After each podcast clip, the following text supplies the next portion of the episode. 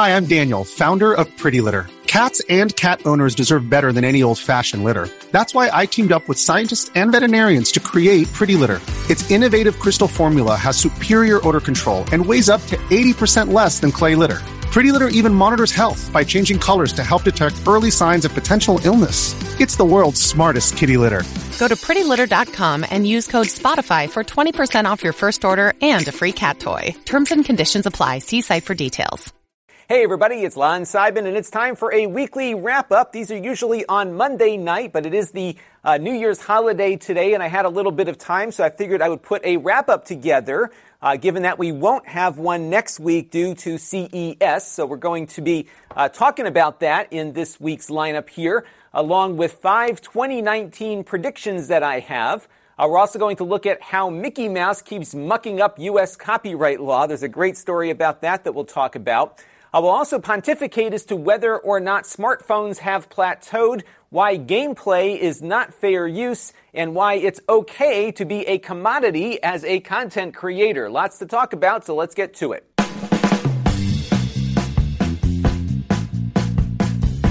And I want to begin this week by thanking our newest supporters here on the channel, including Anuj Zaveri, who gave a gold-level contribution. And then on Patreon, we had Andrew B. and Roop Sakar. And then through my donor box page, we had Jack Carr and Hubert Banis. I want to thank everyone who contributed this week, along with everyone who contributes on an ongoing basis and everyone who watches on an ongoing basis, too, because all of those things equal channel growth. And this week's wrap-up is sponsored by Plex, my favorite media-serving application. And you might want to consider getting a Plex pass if you want to get more out of Plex. You can do a lot with the free version of it. Uh, but if you want to do things like the D V R or syncing up your mobile devices for offline viewing or getting uh, all of your Plex apps available to you for free, uh, those are some of the things you can get from a Plex Pass subscription. Uh, you can also get access to parental restrictions and subtitle searches. And then whenever there are new features, you will get those before uh, people on the free tier do. And there's always something to talk about with Plex Pass. And you can find it at the link you see there on screen. And then maybe you forgot to get a gift for somebody in your life. Well, you can go to the gift link here and give them a gift of a Plex Pass as well. So let's take a look at the weekend review. And because I was on vacation last week, I didn't do anything on the Extras channel, but we will have some stuff coming up a little later this week there. And then on the main channel, we had a couple of retro items. I did a couple of videos before I took my little uh, vacation. So the first one was unboxing a Mac Plus. And as usual with my retro reviews here, something that I thought would be a very quick video to do right before I leave turned into a project that uh, required me to stay up late and have to rejigger things because the Mac stopped working in the middle of the video. So the entire uh, direction of that video changed from doing more with the actual physical hardware to showing you how to emulate the hardware that we took out of the box. It's likely very fixable. It's just a loose connection somewhere with the display, uh, and I hope to get that going uh, in the near future. You'll recall about a year or two ago, we did a retro review of the Apple two G S that's back there, and its power supply blew out a capacitor right in the middle of that thing, and we had to do a similar uh, switch to some other topic on that particular video. But nonetheless, a lot of you enjoyed that, so I was very happy to see that you did. And I also had a fun video with some Sega Genesis hardware I bought off of eBay recently. Uh, the reason why I bought this stuff is that in a few months, the new Analog Mega S G console is coming out. This is an F P G A-based Sega Genesis clone console, very similar to what they've done now with the Super Nintendo and the original N E S. And the new console they're making is going to work with the Sega C D, but I didn't own a Sega C D in standalone form, so I had to go out and get one. And as it turns out, the uh, console that I got ended up having a Sega Genesis Model two and a thirty-two X included in the batch, and the thirty-two X was better than the one I had. It had a much cleaner image. Uh, so that led me down a rabbit hole, uh, and I went out and bought some of these RetroVision component cables that cost about seventy bucks, and then I spent another one hundred bucks on this little device called the RetroTink that I detailed in the video, and I plugged all this stuff into my four K television upstairs, my OLED set. And I'll tell you what, it looked great, and there was very minimal uh, input latency as a result as well. So if you've been waiting for that Analog S G console to come out and just can't wait anymore, uh, you can actually take out the original hardware and get a very good image on your television. It will vary based on how well your T V can upscale from four eighty p, but I was really pleased with how it looked on my television, and you can see more about this project in the video playlist that I have down in the description. And now it's time for a couple of things that are on my mind, and this is week ninety-seven of me doing this as a full-time occupation, and it's also a brand new year, too, which is very exciting, and of course, C E S is upon us, as it always is in January. You get a little holiday break, and then it's just off to the races to uh, get the new year going in Las Vegas, so I'll be heading out there uh, this week. Look for some content probably on Tuesday or Wednesday. Uh, and then I'll have at least three different dispatch videos. We're going to have one from Pepcom, uh, which is a great event where they take a whole bunch of different companies and put them in a room, uh, and we can run from table to table and see a whole bunch of them. Uh, so we're going to have some help from Elias Saba from A F T V News. He's going to be helping me out with the coverage from Pepcom. And then we're going to go to Showstoppers, which is a very similar event the following evening. So we'll have another dispatch from there. And then we're going to spend a day walking around uh, something called Eureka Park, which I mentioned last week. This is where all the scrappy startups are. So we'll take a look at some of the uh, lesser-known companies that don't have all the P R and advertising budgets to attract the media. We're going to go out and find them and see what we can get there. We've always had good luck at Uh, Eureka Park, and hopefully that good luck will continue. And then we'll have our annual interview with Silicon Dust, the makers of the H D Home Run. So I know a lot of you have some questions for them, so leave me uh, those questions down in the comments, and we'll be sure to ask them uh, at the interview happening next week. So let's move on now to my twenty nineteen predictions, and we'll come back to this topic in a year and see if I was correct or not. I want to begin with gaming P Cs. I do think this will be the year we'll get uh, gaming P Cs that perform better than most consoles that should cost around five hundred dollars or so. I believe it'll probably be powered by A M D processors, and we're going to start seeing these things coming down in price to a point where you'll have a real decision to make between maybe getting that four K game console or getting a gaming P C that might give you a little bit more freedom and flexibility. I think we're at that point. We've been getting very, very close. Of course, you can piece things together with um, some used hardware now to hit that price point. But I think for new stuff, out-of-the-box kind of solutions, I think we're going to see that this year.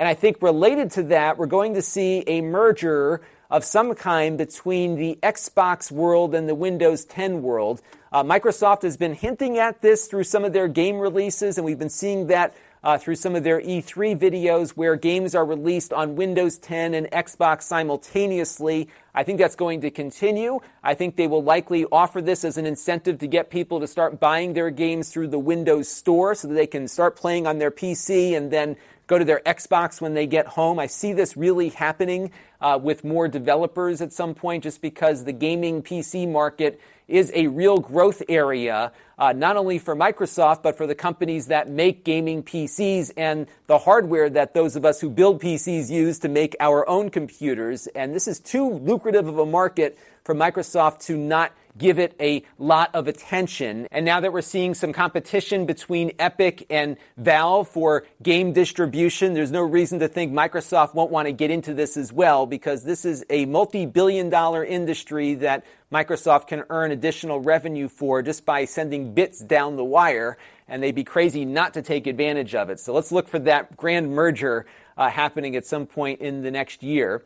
Uh, V R is something that I think is going to continue its consumer market decline, but I do see growth in commercial applications. We're seeing that with H T C's products. They're really focusing more on uh, commercial uses of their V R technology. Uh, Oculus is still trying to focus on consumers. They've got a new higher-powered standalone device that might move the needle a little bit, but I still don't think we're quite there yet on the consumer side. And it's really disappointing, too, because V R is just so good, and it's unfortunate that they haven't yet cracked the code of what consumers are looking for, and it's likely they never will get there. But there is a lot more money to be made, again, on the commercial side of things, and I think that's where we're going to see V R really develop over the next two or three years. Maybe at some point we'll see more consumer adoption of this, but even the PlayStation V R, which is the market leader, doesn't have a lot of installed units as compared to all of the PlayStation consoles that are out there. Uh, so unfortunately, I don't think twenty nineteen is going to be the year of V R. We'll have to wait a few more years to finally get the holodeck, I guess. Another thing that I think is going to happen is that Apple will likely release a twelve-inch ARM-powered MacBook that will run Mac O S. It'll be running with an iPad processor, essentially, but you'll be able to run your Mac applications on it. Apple has been very clear that their MacBooks are computers, their iPads are tablets. This won't be some kind of two-in-one device. I think it'll just be the MacBook we all know, powered by an ARM processor that will likely perform better than the Intel version at specific tasks like photo and video editing, and will likely get a lot more battery life as well. Apple's been very good at switching their uh, systems from one processor to another. They've done it now, I think, at least three times in the history of the company. They went from Motorola sixty-eight thousand processors to PowerPC. Then they went from PowerPC to Intel. It's definitely not out of the realm of possibility that they will do the same here on ARM, especially given they are making their own chips now and they have a lot of experience with these ARM processors on the iOS side. And speaking of new chips, I also predict that we might see something new from Nvidia that might also give us something new from Nintendo. Uh, the Nintendo Switch, of course, has been a crazy success for both companies. Uh, for Nvidia, especially because they have not been providing G P Us to the other console makers. Uh, both Microsoft and Sony use A M D processors on their game consoles, and the Switch, of course, uses the same chip that is in the Nvidia Shield T V. And don't forget, the Shield T V has been around for almost four years now, so that chipset is getting a bit long in the tooth. There's no doubt in my mind that they've been working on something new in their labs to uh, better what they've been able to get out of that essentially mobile processor, and I think this will probably be the year we'll see something. Maybe we'll see a new Shield at C E S. I hope we do, because I haven't seen much from them uh, hardware-wise over the last year or so, and if we do see that, there's no doubt we'll probably see an upgraded Switch sometime Uh, thereafter, and I'm sure that they've learned a lot from this partnership about what game developers are looking for, and it's clear that uh, Nintendo won't have this be the sole hardware moving forward. And I think what they'll do is likely adopt the same strategy that Microsoft and uh, Sony have done, which is uh, have the same software platform but provide an upgraded experience for people that have the faster hardware.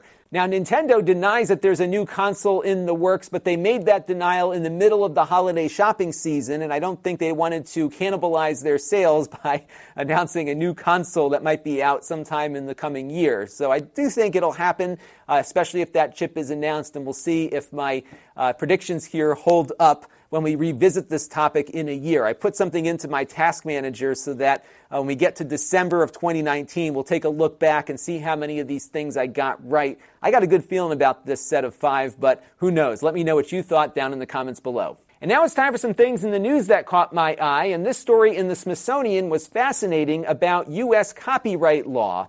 So for the first time in twenty years, Uh, we're going to see some copyrighted works enter the public domain. Basically, any works that were produced in nineteen twenty-three are in the public domain as of today. So you can go download some album that was made in nineteen twenty-three and put it on your YouTube channel or republish it, whatever you want to do. That stuff now belongs to everyone, uh, not just the original creators of that work. It's based on how copyright law existed at the time that those works were created. Uh, and that stuff is now out there. But the last time things got released to the public domain was actually twenty years ago. So in, in nineteen ninety-eight, works from nineteen twenty-two entered the public domain.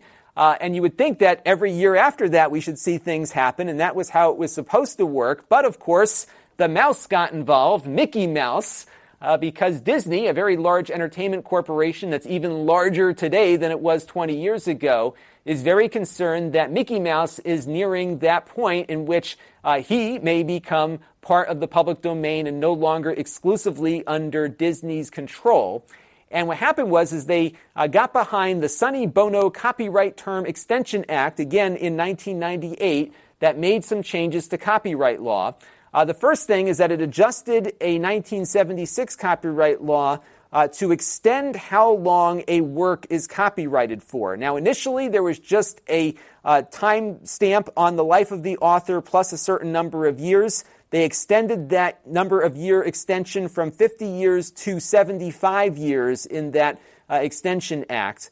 They also said that works of corporate authorship will enjoy a one hundred twenty year copyright. So if, for example, Disney makes some new intellectual property uh, as of nineteen ninety-eight moving forward, uh, that will have a one hundred twenty year copyright before it enters public domain. So if you are a corporation, you get a longer length of copyright perhaps than you would Uh, based on the lifespan of the author. And the Sonny Bono Act also changed how older content would be released to the public domain. So for things made before nineteen seventy-eight, it used to be that you had seventy-five years from the time the item was first published.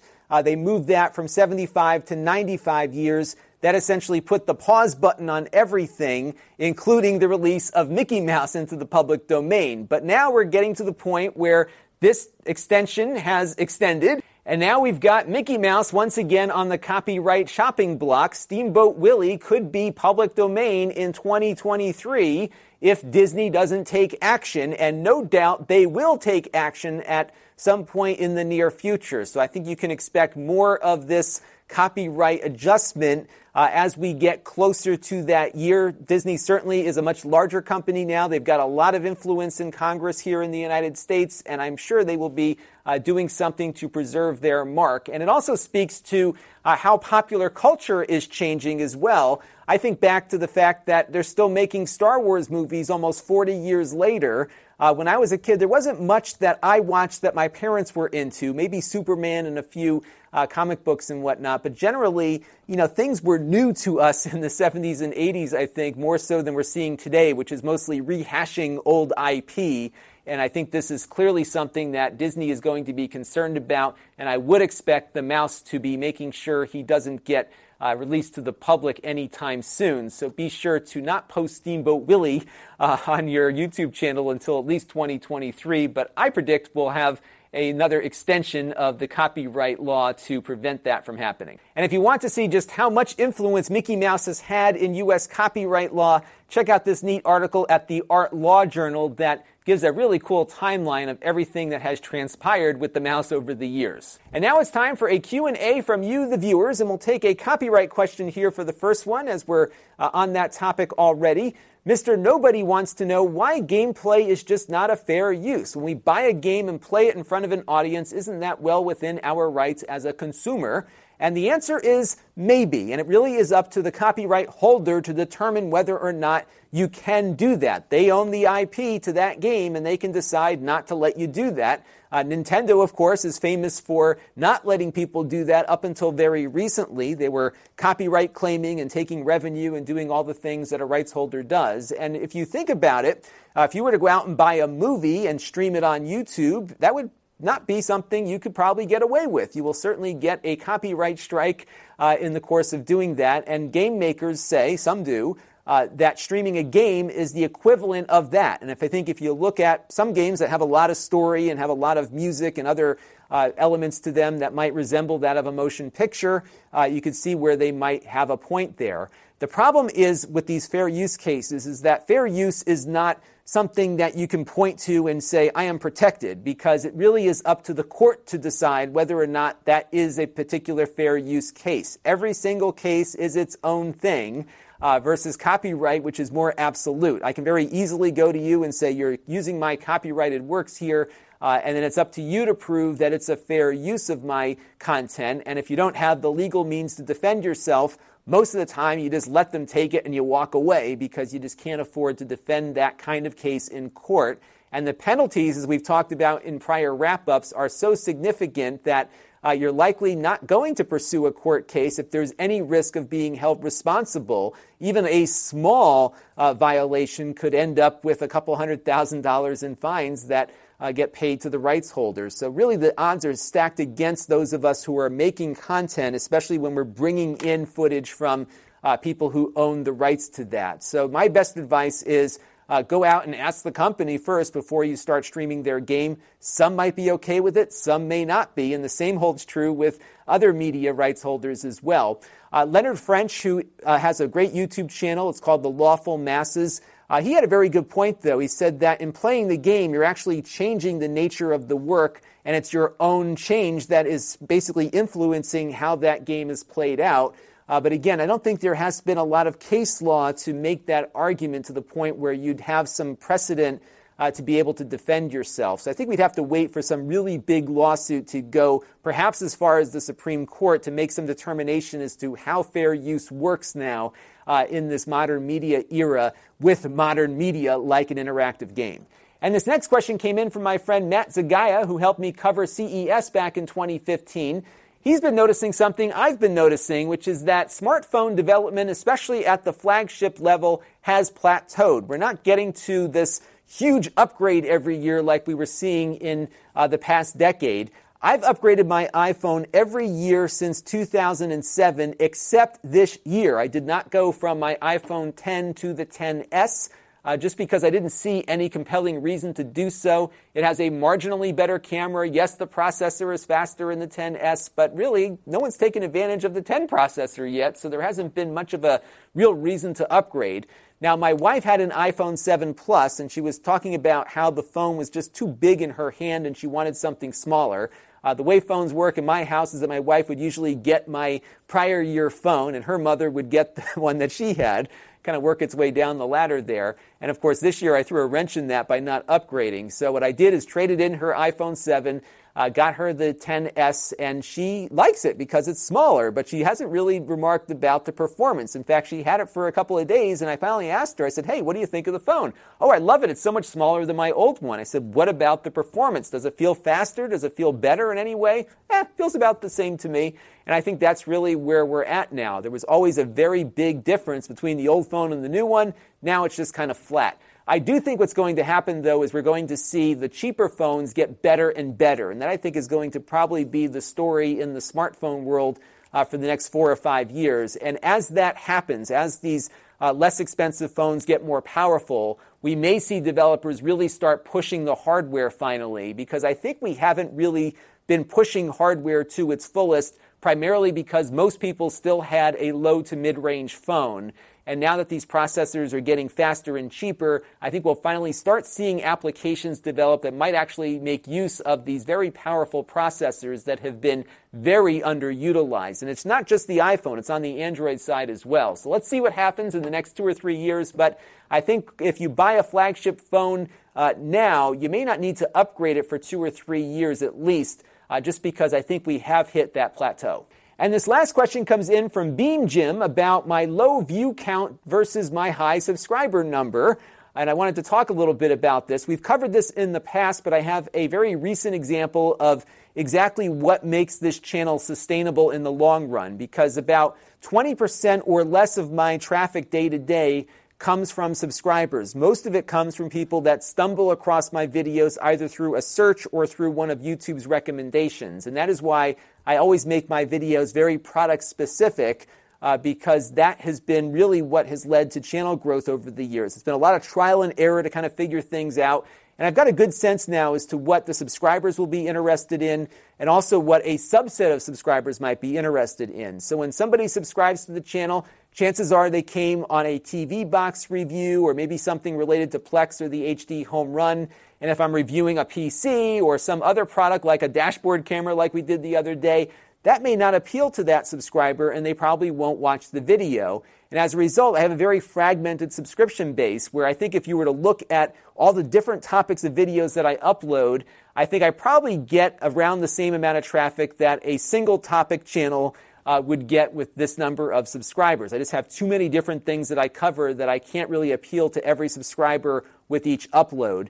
And then the weekly wrap-up video is watched by the small number of subscribers that are interested in everything that I do. And I have a lot of interests, so uh, it's really great to have the ability to share those interests with people that have as much of a diverse interest level as I do. So here's a recent example of how this channel works and why it is successful even though our initial viewership numbers are low. This is the review that I did for the H P Sprocket second edition back in October of uh, twenty eighteen, October seventeenth.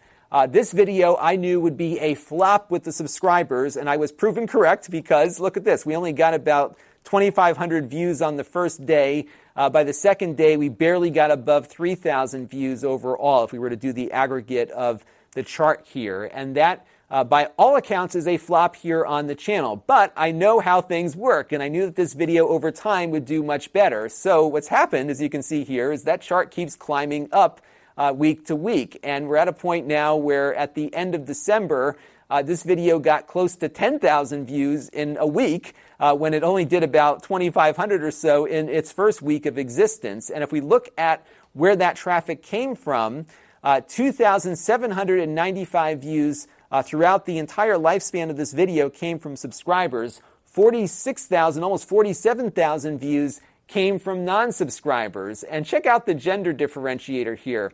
Among subscribers, one hundred percent of the subscribers who watched this video were males, uh, but the non-subscribers, the majority of the audience is female, and that's because this is a product that appeals mostly to women, and that certainly played out in the viewership. They were interested in uh, perhaps purchasing this product or buying it for a gift.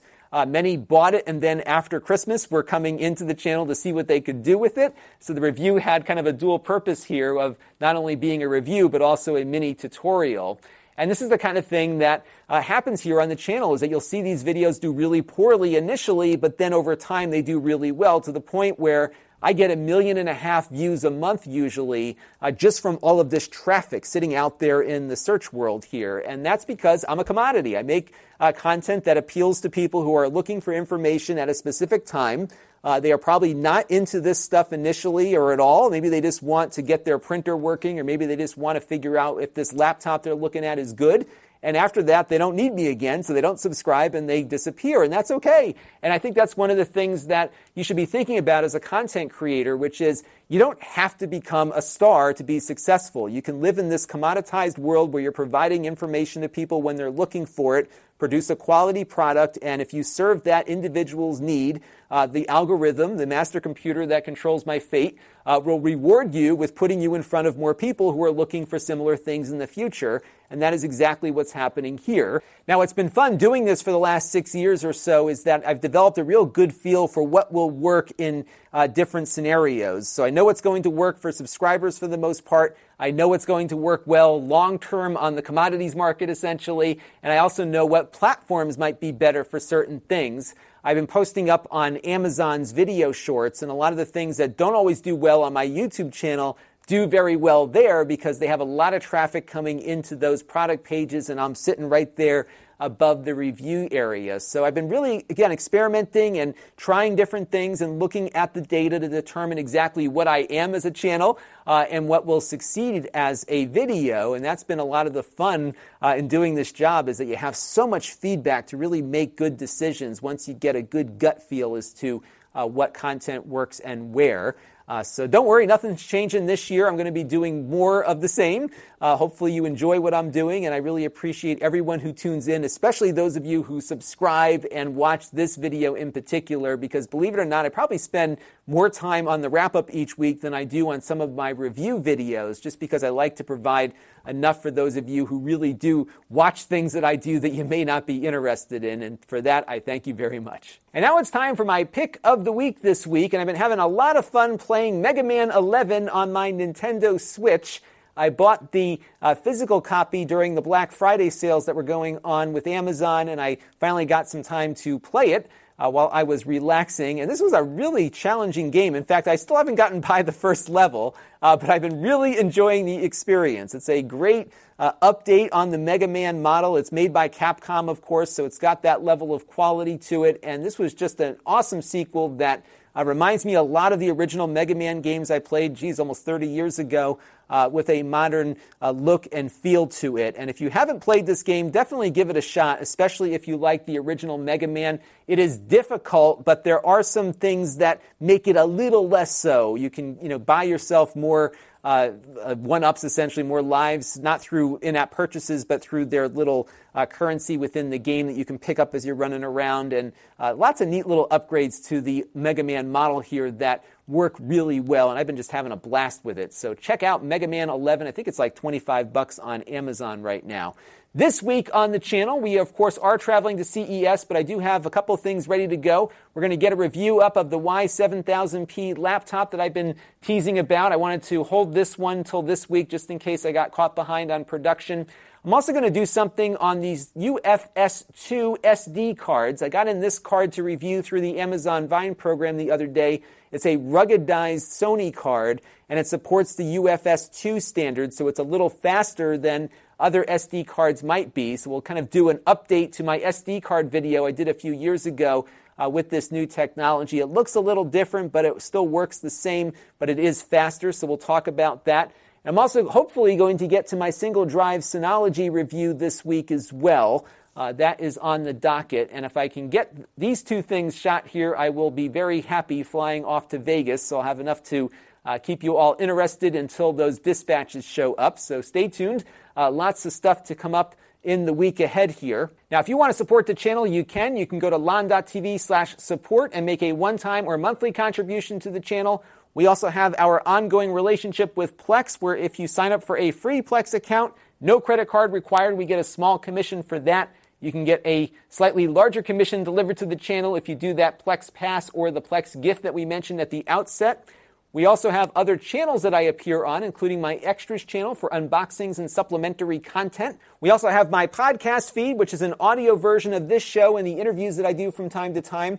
We then have my Snippets channel, which is a A stripped-down version of the weekly wrap-up show. We take each topic and upload them separately every week, and that's an easy way to uh, share some of the things you might have learned from this show with your friends. And you can also look at my live stream archive at lon dot t v slash livestreams, which I hope to do more of after I get back from C E S. If you want to be notified every time I do something, you can click the bell, and that will let you know when I've got something going on here on the channel. We also have ways to engage with the channel through my email list at lon dot t v slash email. My Facebook page is at lon dot t v slash Facebook. My Facebook group, which is now uh, over five hundred members now, I think, is at lon dot t v slash Facebook group, a great way to interact with me and other fans of the show. And then we have my store at lon dot t v slash store, where we sell things that I've previously reviewed here on the channel, things that I've purchased. And you can get an alert every time I've got something going on in that store at lon dot t v slash store alert. I likely won't have anything up there until C E S is over with, but if I do find time, you might see a few things pop up. And again, I send out an email every time I update the inventory on the store, so definitely don't miss out on that. And that is going to do it for this week's weekly wrap-up. Again, there will not be a wrap-up at its usual time next week. So Monday, there will be no wrap-up, but we'll have, of course, the dispatches appearing throughout the week. And then when I get back, the following Monday, we'll be back on our usual schedule, uh, which is a great thing because the holidays certainly are a disruption. And then, of course, C E S disrupts things. So I'm looking forward to getting back into my routine uh, when I get back from that trip. Until next time, this is Lon Seidman. Thanks for watching. This channel is brought to you by the lon dot t v supporters, including gold level supporters Chris Allegretta, the Four Guys with Quarters podcast, Tom Albrecht, and Kalyan Kumar.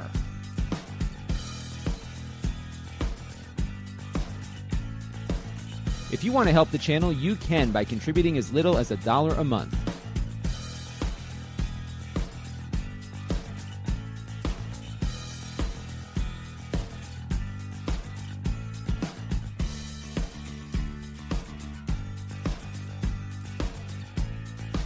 Head over to lon dot t v slash support to learn more.